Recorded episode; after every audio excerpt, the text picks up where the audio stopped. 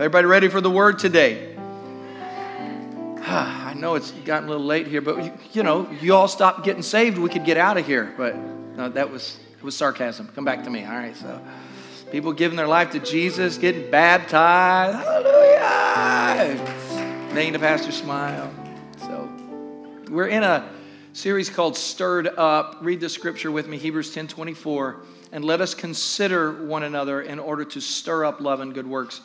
Now, when we say that, I taught to you taught about that last Sunday, but we need to stir some things up. Now, there's a lot of things that are stirred up, but we need to stir up love and good works among the body. Amen. We need to stir that up, and that's what I'm going to do today. We're going to continue to stir this up.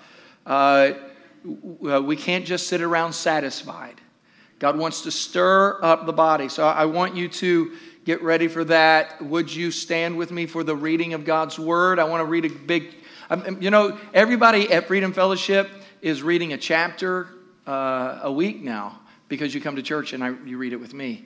Uh, so uh, this is a Davidic psalm, uh, and often psalms that you read that are of David specifically connect with a particular moment. So this psalm connects with a moment in Scripture where David had been at his lowest low. He had lost everyone. He had lost his family. He had lost everyone. And then the Lord restored it to him. Amen. Praise Jesus. And this is, this is a powerful little psalm. I mean, it gets a little crazy. But uh, this is his worship. So I want you not just to read it. You're allowed to pause while we're reading and go, praise God. Okay, can you do that? Hallelujah. Anybody still say hallelujah? So here we go. Psalm chapter eighteen, verse one. I love you, O Lord, my strength. Read it out loud. I love you, O Lord, my strength. The Lord is my rock, my fortress, and my deliverer. My God is my rock in whom I take refuge. He is my shield and the horn of my salvation, my stronghold. I call to the Lord who is worthy of praise, and I am saved from my enemies. We're not even done yet. Verse five. The cords of death entangled me. The torrents of destruction overwhelmed me. The cords of the grave coiled around me. The snares of death confronted me. In my distress, I called to the Lord. I cried out to my God for help. From his temple, he heard my voice. My cry came before him into his ears. Okay, now watch what happens. Verse seven. The earth trembled and quaked, and the foundations of the mountains shook. They trembled because he was angry. Smoke rose from his nostrils. Consuming fire came from his mouth. Burning coals blazed out of it. He parted the heavens, came down. Dark clouds were under his feet. He mounted the cherubim and flew. He soared on the wings of the wind. He made darkness his covering, his canopy around him, the dark rain, clouds of the sky. At of the brightness of his, excuse me, as of the brightness of his presence, clouds advance with hailstones and bolts of lightning. The Lord thundered from heaven. The voice of the Most High resounded. He shot arrows and scattered the enemies, great bolts of lightning, and routed them. The valleys of the sea were exposed, and the foundations of the earth laid bare at your rebuke, O Lord, at the blast of breath from your nostrils. He reached down from on high and took hold of me. He drew me out of deep waters. He rescued me from my powerful enemy, from my foes who were too strong for me. They confronted me in the day of my disaster, but my Lord was my support. He brought me out into a spacious place. He rescued me because he delighted in me.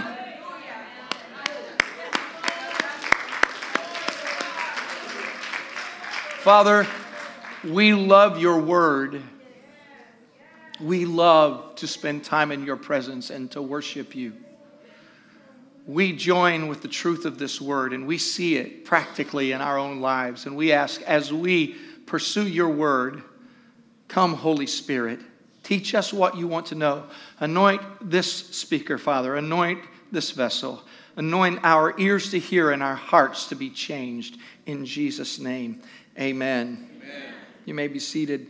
I'm impressed with this church. I'm impressed with the strength of it. I'm impressed with the ministry. I'm impressed with the Zoom. I, I want you to know that it is true that in these months, there's been a part of me that has been just trying to hold things together. This is the first time that I spent a significant amount of time doing church with nobody in the room. Now, I've had church with nobody in the room, but it was not on a Sunday. You know what I'm saying? I, what I'm telling you is that there are times when you go through things, and I'm no different than you, when it seems like if I can just hold things together a little while longer. And it's still diff- difficult. I mean, it's still a struggle. I have to go and sit in my office. I have to sit with other leaders in the church and, and just look and on a board just write down what are we going to do next, what would be the best way, and pray and seek the Lord with the idea of trying to hold it together. But can I say this to you? Trying to hold it together isn't good enough for me. No. It's not. Come on. Just trying to hold it together. Right now, what are you doing? I'm just trying to hold it together. Okay, I hear that. But I need to get beyond just trying to hold it together. In difficult times, you have to be careful that the body of Christ specifically doesn't fall short, that we don't just end up shrinking back at times like this. Well, we can't do that and we can't do the other. We'll just do what we can and just kind of do our best. And, and, and sometimes, have you ever just wanted to shrink back? I, I, I have before. I, I just want to shrink back and, you know, we can't go anywhere. We can't do anything. Listen, we can't expect to be victorious by fighting on our heels all the time. Is, does that statement make sense to anybody? Does it make sense? Have you ever, anybody been in a fight before? So you can't, if you've ever been in a real struggle, um, I talked about Mandy earlier together, you can't just lean back on the ropes and just lay there. Sooner or later, you got to step forward. You know what I'm saying? You got to put some moves. You got to put some action into it. How many times have I watched a football game and the announcer would say, well, you know, that offense has got the defense on its heels, meaning that the offense pretty much can do what it wants, any move that they make. And I, listen, I'm not offended at you, but I've been offended by the devil. Anybody with me? I've been offended with what he's tried to do and the way he's tried to stop God's people. And I am not going to put up with it by just leaning back and letting him take the next shot. Living in constant defeat, living in constant sorrow. I am not coming against you. I'm not saying that because you have sorrow. I'm not saying that because you have grief just to, that it goes away. I know that it takes time. I know that it, it takes effort to get through our pain. But it takes effort to get through our pain. I mean, you got to find somebody to pray with. You need to find some believers. You need to counsel. Get a counselor. Get, don't just sit there looking at your last penny. Call somebody. Say, God, help me get through this moment. Yeah. Church has got to get off of its heels. I think one of the things that you have to be cautious, don't misquote what has been said in our world. Don't misquote it because you've heard terms like quarantine or, or you've heard uh, certain ideas about, you know, uh, being socially distant. And, you know, if you got anybody get a brand new mask today, socially distant, spiritually close. I mean, even though we say socially distant, that doesn't mean that we disconnect from one another. It doesn't mean that we start doing absolutely nothing every, every day. God wants to do a new thing, even in difficult times. Amen. I point this scripture out in Matthew chapter eleven. John the Baptist is in prison. He is wrapping up his ministry. He was the forerunner of Christ. He was prophesied to be the forerunner of Christ with the spirit and power of Elijah. Jesus said, no one born among women was greater than John the Baptist. And John the Baptist had preached, and, and, and it was that opening, that, that door that was opening up. But he preached. He said, there is one coming after me. I'm not even worthy to untie his sandals. He'll baptize you with the Holy Spirit and fire. And when Jesus showed up after he came, uh, after when he began his ministry and he showed up and he went down, John the Baptist looked at Jesus and he looked at everybody else and he said, "Behold, the Lamb of God who takes away the sin of the world." It wasn't much longer after that that John the Baptist will find himself in prison. Herod has imprisoned him, and eventually Herod will murder him. He will chop off John the Baptist's head. You might say, that's terrible. Well, it is. We, do, we hate that that happened, but at the same time, John the Baptist's ministry was over. John said this, "I must decrease because he has to increase." So John decreased, but in that, as he's waiting for that execution, he sends word by his disciples to Jesus in Matthew eleven, and it reads this way. Two of his disciples went to Jesus and said, "Are you the coming one, or do we look for another?" Anybody been through something and may just say, "Now, Jesus, where are you? Are you the Messiah? You still able?" And then Jesus told those disciples, he said, "I want you to go tell John the things which you hear and see. I want you to tell him that the blind see and the lame walk and the lepers are cleansed and the deaf hear and the dead are raised up and the poor have the gospel preached to them." Now get this. What was what he's saying is, just go tell them what you see. Tell them, because if John, John knew what the evidence that Jesus is the Messiah. He knew what the evidence was. Now, after Jesus had that conversation with them, go down to verse number twelve. Jesus continues to teach and he says, "From the days of John the Baptist until now, the kingdom of heaven suffers violence and the violent take it by force." Now, I want you to embrace that moment, because Uh, what he's saying is, some of you think that just because you're saved that you don't have to do anything anymore. You know, I got, you know, how many, how many again, who, who's been baptized? I'm, I'm not talking about just today. Who's been baptized? Who has confessed Jesus? Okay, welcome to the army of the Lord. Welcome, welcome. Welcome to victorious battle after victorious battle. So we are in a violent setting. There is spiritual warfare that's going on. I was reading this, and this is what has come to me over the last few weeks, because God has done a lot of things in our past. But here's my question to you. Right now, what are you going to do? Starting right now, what are you going to do? I'm not saying what have you done. I'm saying today, we're in the middle of an unprecedented time in the world. And God has not said, sit down, shut up, be quiet, do nothing. No, he's saying, starting right now, from this day forward, what are you going to do to advance the kingdom? And you might say, well, you know, this is a difficult time, Jesus. Maybe you don't understand what's going on, but we've got a pandemic and we're all wearing masks and stuff. And like you're going to shake up Jesus. Oh, Jesus scratching his head. I didn't see that. No, what the Lord is saying, in the mess that you feel like you are in right now, starting right now, starting today, what is God speaking to you? You. What could you do that you have not done before? I, I know some of you Facebook warriors. I say, why don't you become a Facebook warrior for Jesus? Why don't you try to draw people into the kingdom of God? I mean, everybody's got their social media, their Insta stories and Instagrams and Twitter and TikTok. Come on, somebody out there needs Jesus, and more people are watching than ever before. Last two Sundays, I focused on the return of the Lord last week. Wow. How many believe Jesus is coming back? Anybody believe that? When I say that to you, I also want to give you some news in case you did not hear this, okay? He has not come back yet. I know you've just been sitting in your house waiting for the rapture. Jesus, when will you make things better?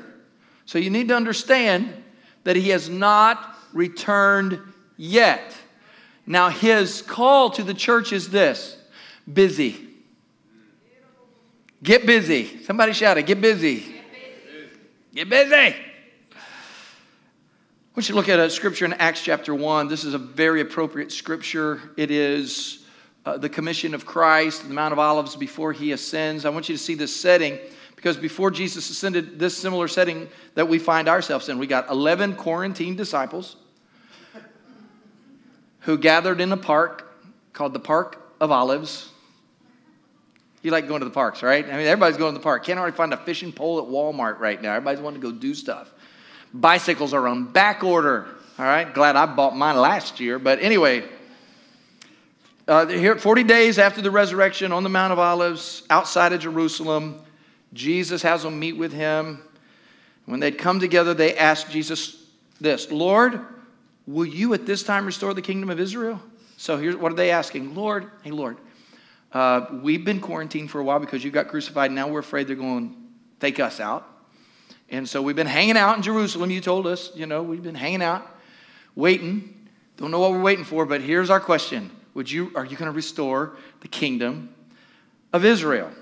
And Jesus said this, it's not for you to know the times or seasons which the Father has put in his own authority. And, and then he goes on, but you will receive power when the Holy Spirit has come upon you, and you will be my witnesses in Jerusalem and in all Judea and Samaria and to all the end of the earth. So you might say, I don't, I don't see this. Okay, okay. Here's here. This is a, let's let's let's put that in our context. So, Lord, is this the time you will end the pandemic? Uh, will they get a, will they get a vaccine next month? Or maybe in two months? Lord, just tell us when the pandemic will be over.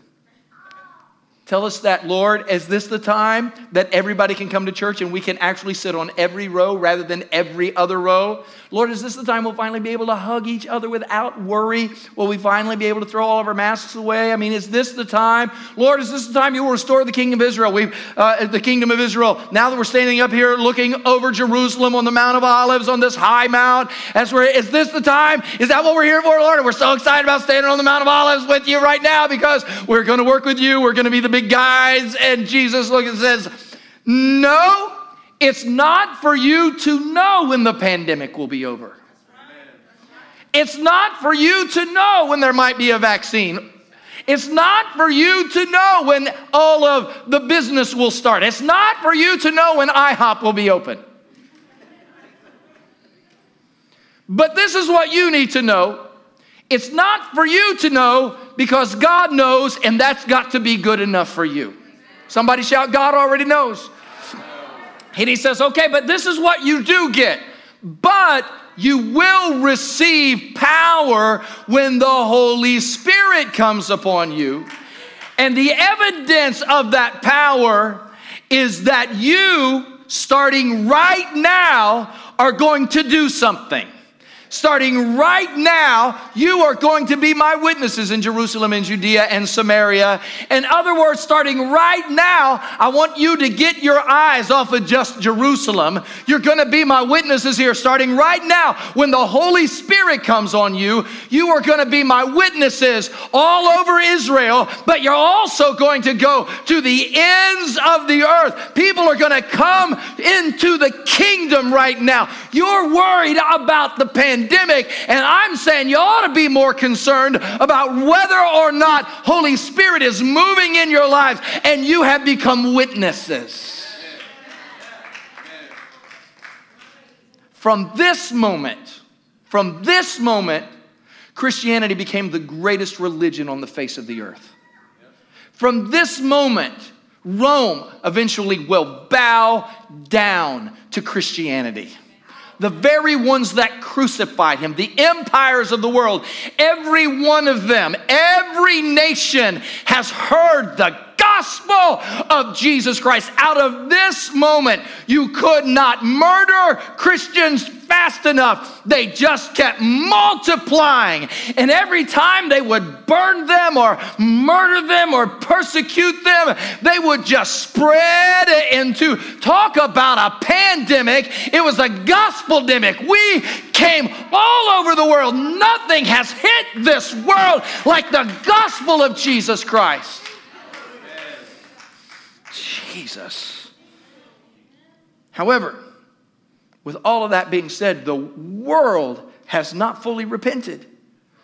The world has not come to Jesus. That means we are not finished yet. Amen. Say it, I'm not finished yet. I'm not finished yet. I'm not finished. He's not finished with me yet. So twenty twenty has been a strange season for everyone. I mean, we're talking about, well, you know, when twenty twenty is over and we look back and we go, oh, what an amazing year, you know. I would like to hope that at the end of twenty twenty, the church will have done more than it's ever done before in since two thousand. Anybody with me on this?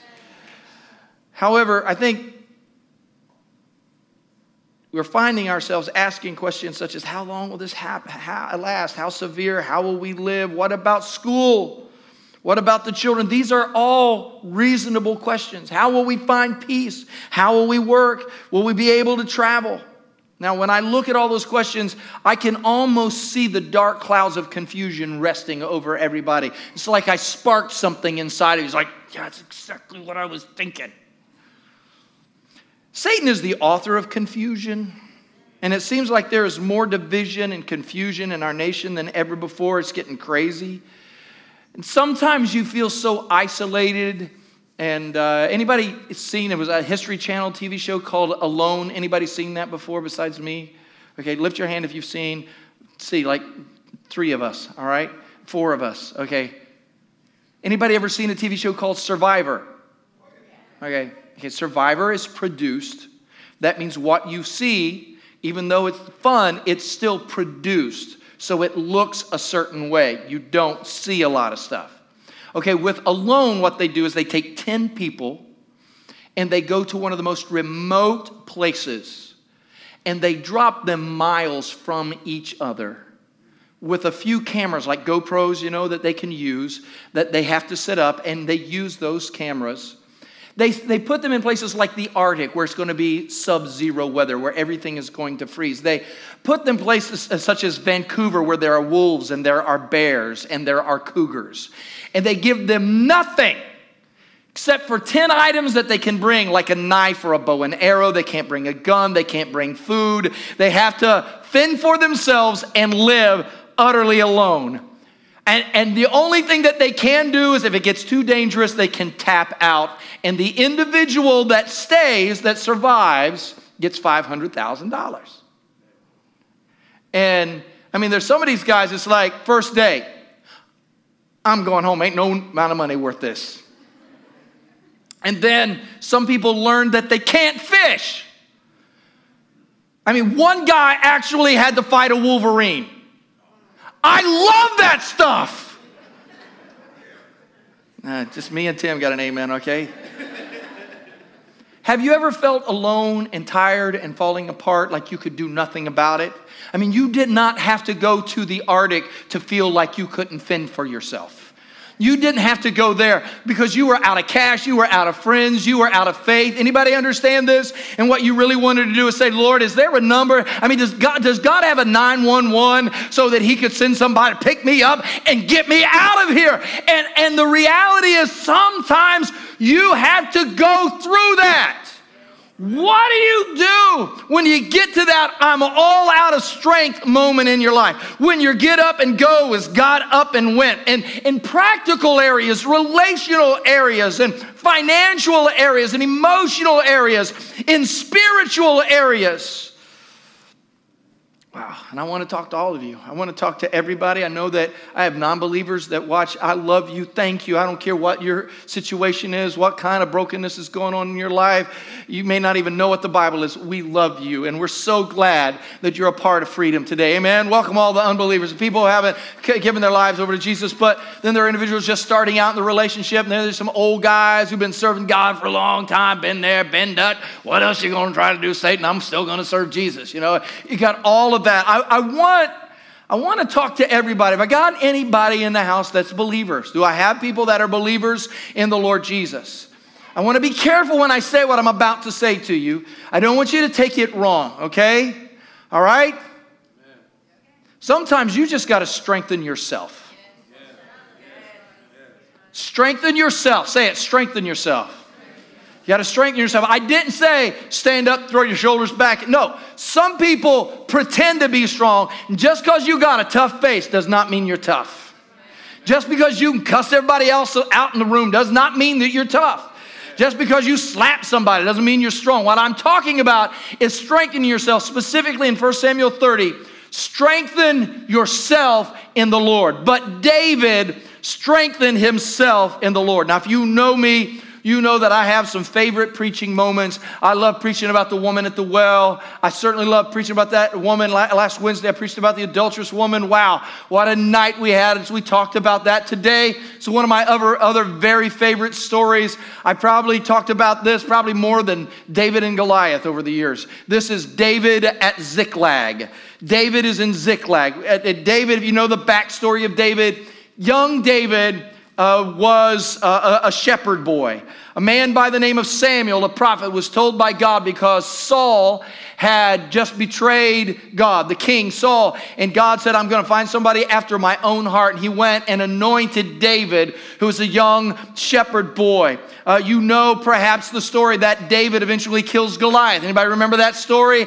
And after that, Saul raises him up as his armor bearer. There was an evil spirit that was on Saul. And Saul would sometimes get so angry. One particular time, David is over in one side of the room, and Saul picked up his javelin, and he threw it at David. And you know what David did? He ducked. That's right, he ducked. He ducked. Sometimes you got to duck, okay? Can I just tell you, when people throw javelins at you, some of you guys say, I ain't going to put up anybody throwing it. No, if you will put up with the javelin, you might get raised up to be the king. So David ducked. Great book I read years ago, Tale of Three Kings. If you haven't ever read that, Gene Edwards. I just throw that out. Uh, anyway, back to this. I just thought that. Anyway, backstory. Uh, Saul tried to murder him. David will spend seven years in the wilderness hiding from Saul. But as he's spending those seven years, people will come to him and gather to him. A mighty army surrounds him, four, uh, an army of four hundred. An army that not only do they come to him, but their families come. Even a priest, Abiathar, comes and is with David. Eventually, he finds himself, however, even though he is surrounded, he cannot go home. Where can he go? He is already known as an individual who is a mighty warrior. He ends up making his life with the Philistines. He ends up living in a town named Ziklag with Philistines and actually doing warfare on behalf of the king of the Philistines. Now, he is cautious about it because there are times when it would seem like David is doing warfare against uh, for the Philistines when really what he's doing is doing warfare to support and protect his nation, Israel. But while he's doing this warfare, listen, you got to be careful what you're doing sometimes because while you're out thinking you're doing important stuff, you'll come home and your family will be gone. Amen. So that's what happened with David. And we see in uh, First Samuel uh, chapter thirty and verse one, it happened when David and his men came home to Ziklag on the third day that the Amalekites had invaded the south and Ziklag, attacked Ziklag, burned it with fire, had taken captive the women and those who were there from small to great. All the army was gone. They didn't leave anybody to defend their house. They did not kill anyone, but they carried them away and went their way. So David and his men came to Ziklag. They came to the city, and there it was, burned with fire. Their wives, their sons, and their daughters had been taken captive. Then David and the people who were with him lifted up their voices and wept until they had no more power to weep. Now, can I pause for a moment? We have to be careful while we're doing those things that we think are important, Amen. That we don't lose. We don't come home and we can't find our families. We can't find our children. Do you hear what I'm saying? We got to make sure that our homes are secure. How many have ever heard me tell you that you need the Spirit of God in your house? Have you ever heard me tell you that? How about one time? How about five times? Maybe twenty times, maybe fifty times, maybe one hundred times. I've told you that men and women, if you're home, you need to be praying together. How often? All the time, every day, you've got to pray. You, you can't tell, send your children to church. You got to take your children to the house. And your house has to be filled with prayer. It has to be filled with the gospel. And you might say, well, we don't have time for that. Then you don't have time for anything else. So that's a good metaphor here, but I want you to look deeper with me at this because this physically happened. David's family is gone. His family, his children, his future is gone. And they wept till they did not have the strength to weep anymore. That's how great the grief has been. Sometimes we lose our minds. In this text, we see the story of Ziklag and David at his lowest moment. He's going to give up. What now? If anything else could go wrong, I don't know what it would be. So I'm also speaking the same question, this David question, to you. What are you going to do now? We say it hasn't got that bad yet. What are you going to, circle the word, do? Now, what are you going to do? Stuck at home, feeling vulnerable. You've lost a loved one. Let's start with this. Just start with this. Remember who you are. Come on, say it. Remember who you are. Remember who you are. I know you've been living among the Philistines for a while, and you've been living as if you were born to the enemy that you defeated when you were a young shepherd boy.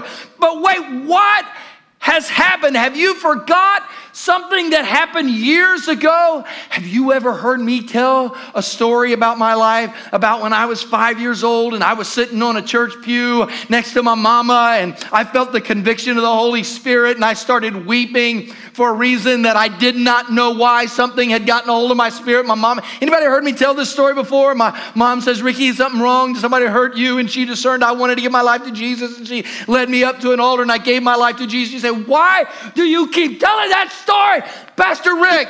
Because sometimes that's all I have to hold on to. Sometimes I have to reach back and remember that God saved me, set me free, and by His Spirit came into my life.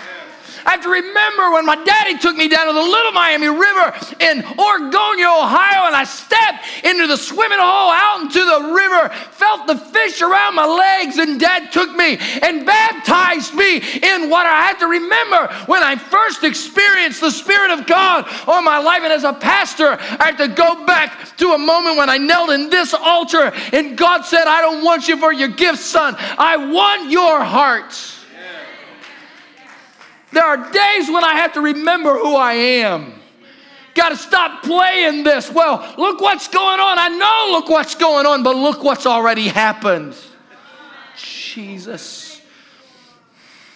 You remember those times when you were anointed, when you felt that God had a purpose. You remember those times when you realized you were not an accident. Anybody receive Jesus? You remember that time. Go ahead in your mind, go back to that moment when you received the Holy Spirit. And anybody remember a calling, a purpose that has risen inside of you? I'm not talking about just your vocation. Yes, God wants you vocationally to be busy, but we don't preach constantly about Jesus being a carpenter. Yes, He was a carpenter. Jesus was a great carpenter. He built patios. He built decks. He built kitchens. Jesus, we don't do that. He was the Son of God who went to the cross and took away our sins. Yes, make tents, but realize God has a higher calling for you than just your vocational purpose. Your purpose, your anointing will cause you to rise out of those moments when you can weep no more. Jesus. Philippians chapter three, twelve. I love the way Paul says this. Now this, Paul is writing this. He is writing this from prison. He is writing him from the prison that he will be taken from and martyred. What? I know what we'd be writing. Help! Which is okay. But he says this, not that I have already attained or am already perfected, but I'm sitting in this prison cell pressing on. I'm writing letters to the churches. What would we do without some of the apostolic letters that were written out of the midst of persecution and trial and death? Here I am getting ready to die. Thought I'd write some letters to the churches, hearing from the Holy Spirit. Sometimes you got to be in jail to hear from Jesus. I've been quarantined. Good time to hear from Jesus. I can't find anything good to watch on T V. Maybe you should get in the presence of the Lord for a while. Man, why can't we write letters like Paul wrote? Yes, you need to hear from heaven. Help me, Jesus. Not that I've already attained or already perfected, but I press on that I may lay hold, I love this, that I may lay hold of that for which Christ Jesus also laid hold of me. Jesus grabbed hold of me because he had a purpose for me. He didn't just grab hold of me so he could hold me. And I love being held by Jesus. We want to be held by Jesus. That's great. It's a beautiful principle. But I need more than to be held. He grabbed hold of me because he wants to position me for his purpose and for his calling. He says, brethren, I do not count myself to also have apprehended. I haven't got this all done. But one thing I do, forgetting those things which are behind. What? He says, I'm forgetting all those things. I've done a lot of good things. I preached the gospel. I mean, all kinds of churches that have been built. But I can't just live my life thinking about what I have already done. Forgetting those things which are behind and reaching forward to those things which are ahead. I press toward the mark for the prize of the high calling of God in Christ Jesus. The mark, the tattoo. I got a tattoo. I'm not talking about your tattoo.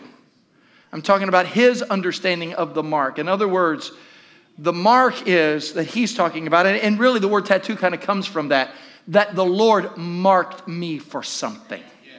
He marked me for a purpose. And when I look in the mirror, I just don't say, well, my hair looked kind of thin, but it's pretty, and I like this outfit. No, when I look myself in the mirror, I realize who I am in Jesus Christ.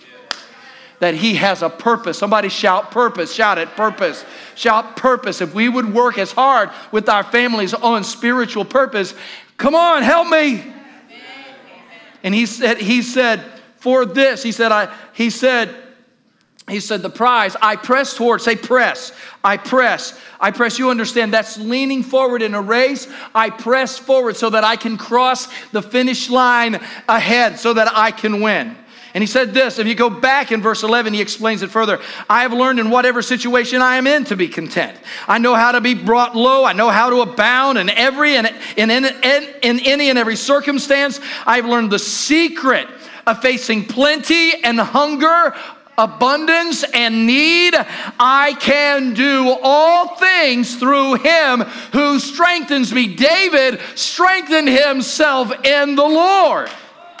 David knew he was appointed. He knew he had a purpose. He strengthened himself in the Lord. I got to strengthen myself. What are your marks? What has God already done in your life? Who are you in Jesus? I don't know. Then find out. Seek his face. Oh, I wrapped this message up. David strengthened himself in the Lord. He took practical action. Here's how he did it. To inquire of the Lord. I don't know. So God says, I want to, I want you to take practical, practical action to inquire of the Lord. In verse number six of First Samuel thirty, David was greatly distressed, for the people spoke of stoning him. Because, don't, don't you know it, everybody loves leadership until the rocks start flying in your direction. Amen. You know? Why is this happening? Him. So they start, they're, they're planning to stone David. That'll get you praying. The soul of all the people was grieved, and David understood. He wasn't offended. He just knew they were grievous. Every man for his sons and his daughters. Verse six.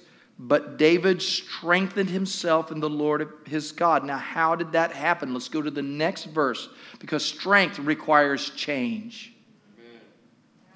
Strength requires change. Now, in our culture, change is doing whatever makes you feel good about yourself. Okay? Now that, it's fine. Take a walk. But I'm talking about a, something deeper. If you don't get changed spiritually, your flesh will continually rebel against you. And as soon as you have decided that whatever my flesh wants to do, that's what I'll do, Satan's gotten you right where he wants you. And you will constantly be flip-flopping and doing this and that and the other. And you will find a community of people that says, you just do you. You just love yourself. You just follow your heart. And you will find yourself living a life of destruction. Can I get an amen from anybody? Anybody could say yes? So David, David strengthens himself in the Lord. Now let's see the change. Abiathar brought the ephod, the ephod to David. The ephod. Anybody got one of those? An ephod? Okay, probably not. Because this was, it was the, the robe of someone that was getting ready to go into the presence of the Lord to worship. Yeah. All right? I'm going to put on my worship garment. So David inquired of the Lord, saying, shall I pursue this troop?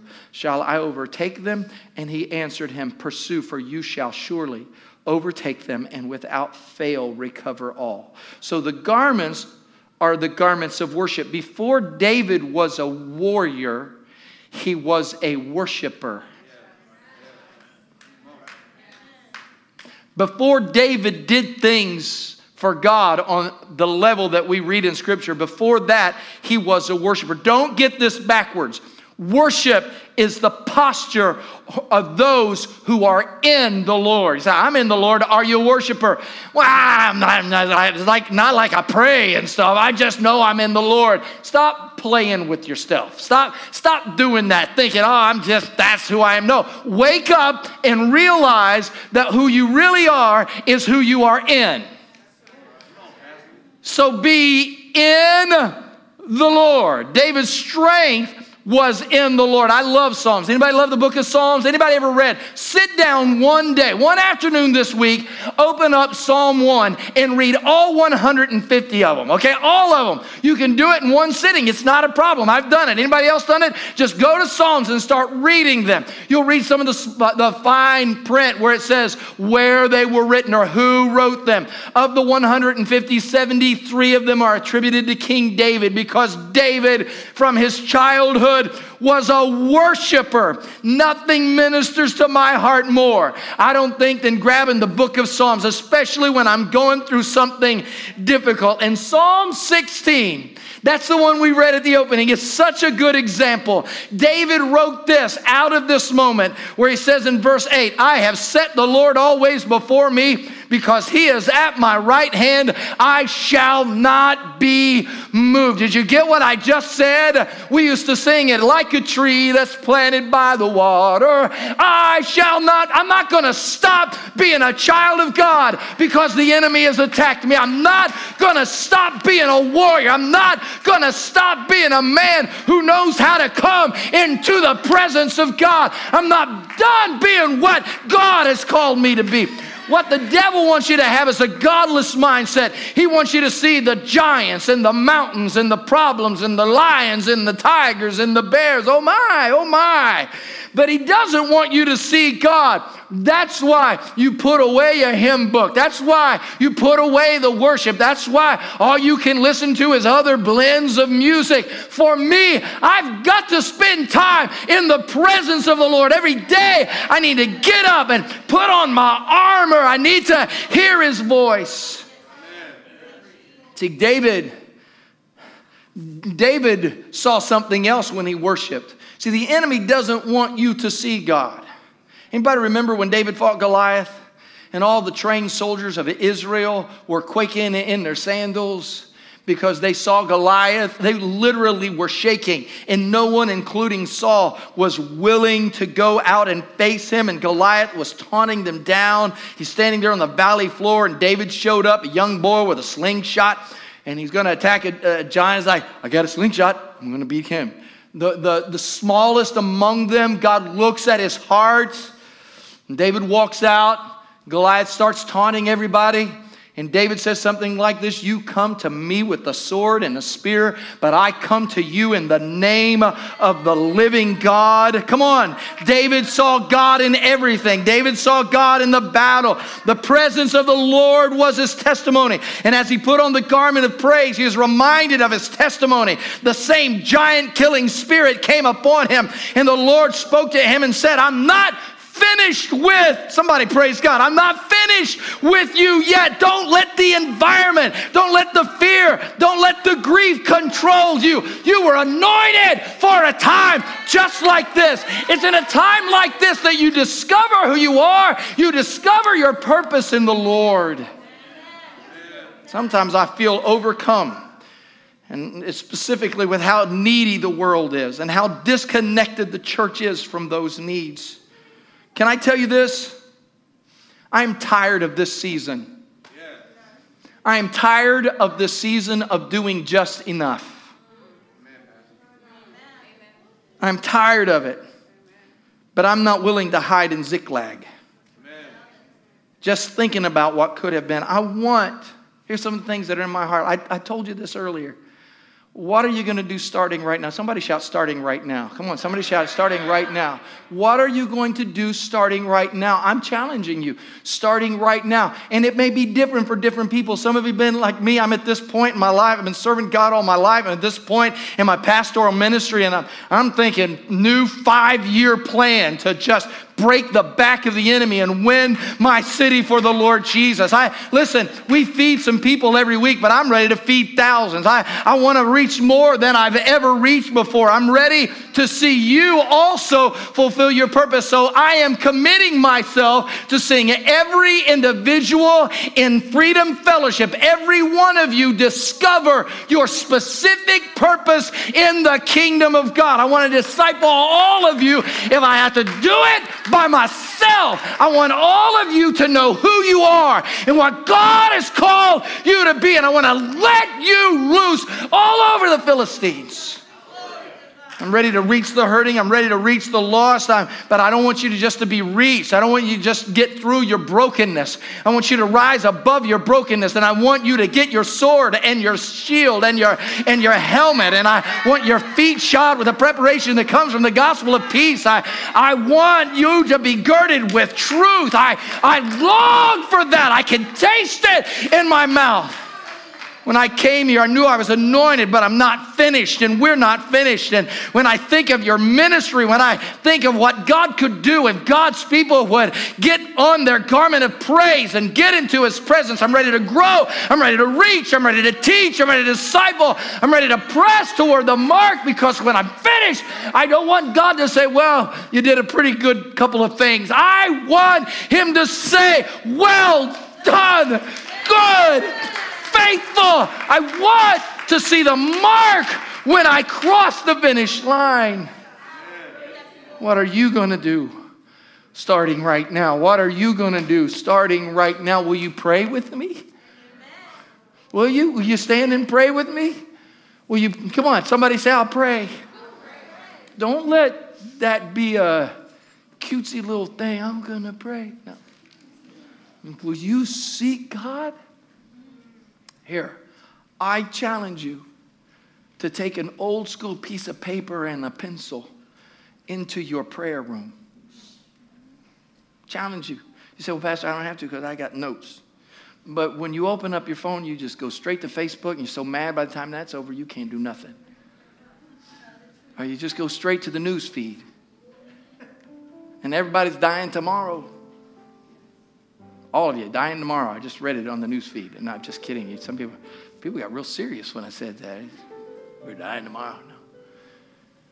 What I'm telling you is when you get into his presence, listen to him.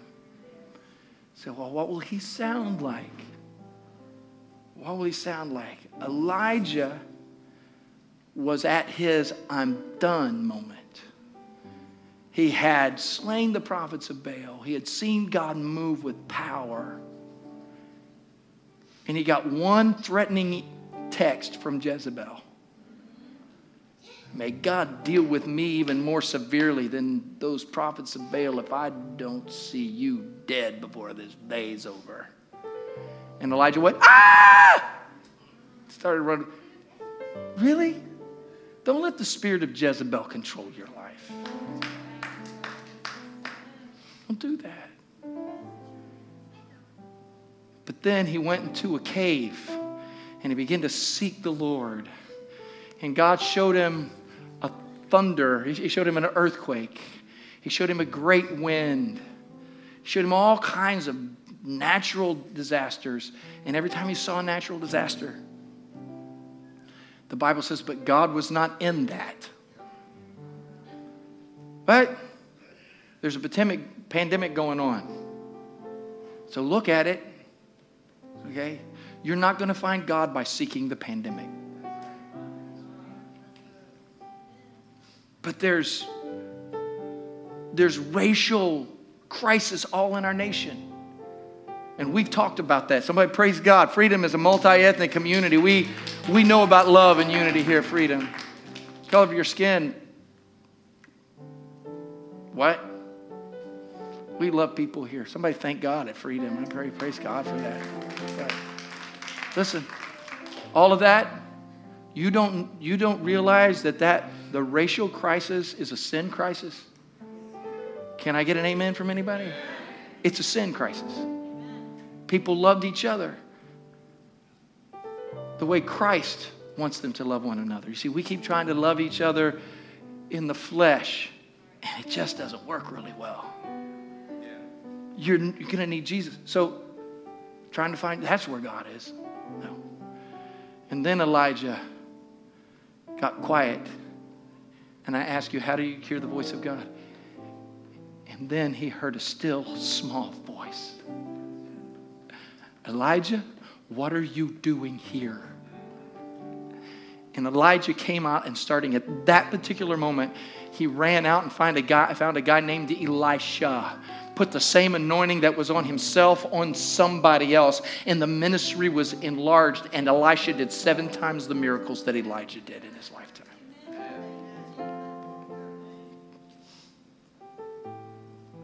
Still small voice. Say it, still small voice. God wants to speak to you. Take a pencil. And then get somebody to talk to about it, too. This is what I hear God saying. You say, now they'll think I'm weird. You are weird. People who hear the voice of God are really strange. Welcome to the club.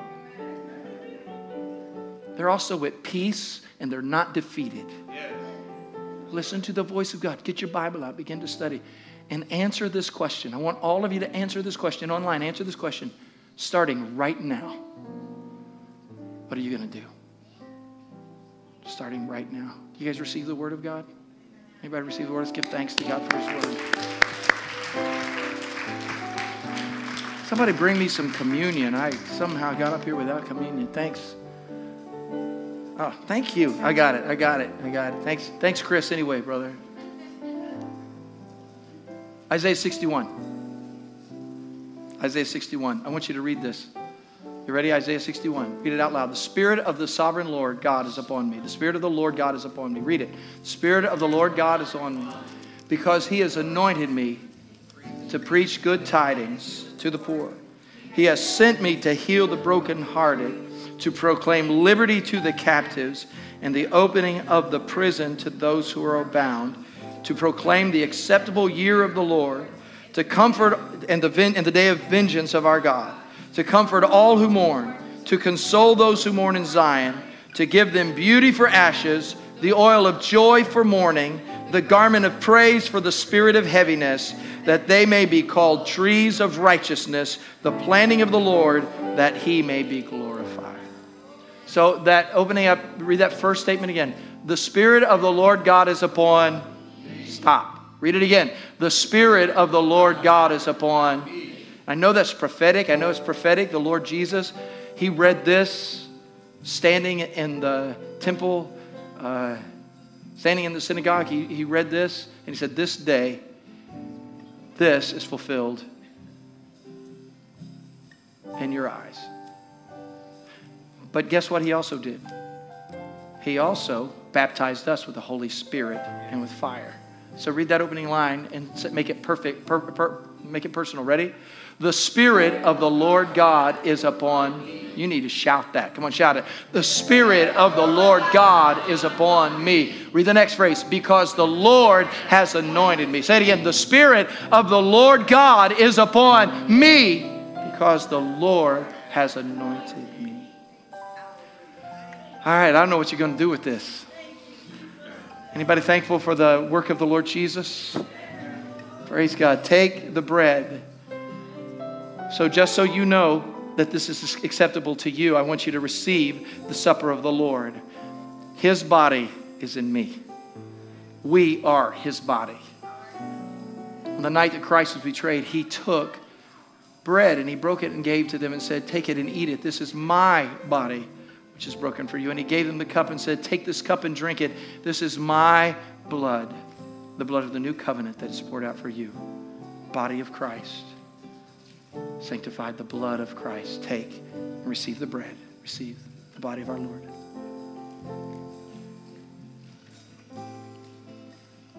The cup, receive the cup of the Lord.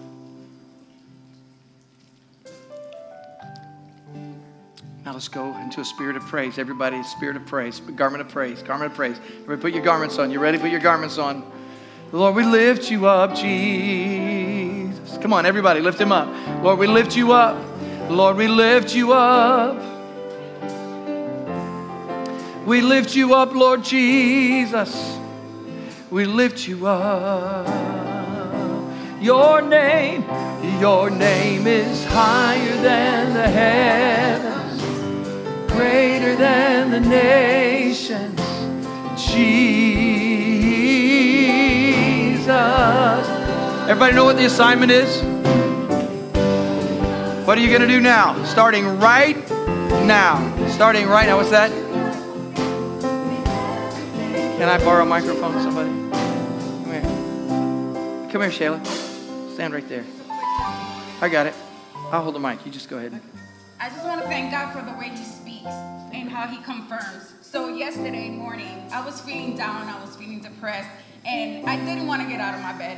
But instead, I got together with my husband, and I decided to pray. And as I was praying, the Lord was showing me that depression may feel real, that all these problems that are going on in life may feel real, but it's nothing but an illusion of the enemy to keep you stagnant. So when you dress yourself with the armor of the Lord, you will know who you are and you fight, because that's what God created us to do, to fight, to stand and wait on him, because the Lord God will never leave us nor forsake us. And And even though it may feel real, it's nothing but an illusion. Whatever you're going through, whatever you're going through, it may hurt. It may feel real, real, real, but just call on God, because he will show up and you will fight.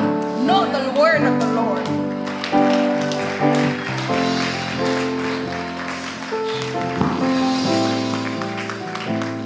The Lord bless you. The Lord keep you. The Lord make his face shine upon you. The Lord be gracious to you.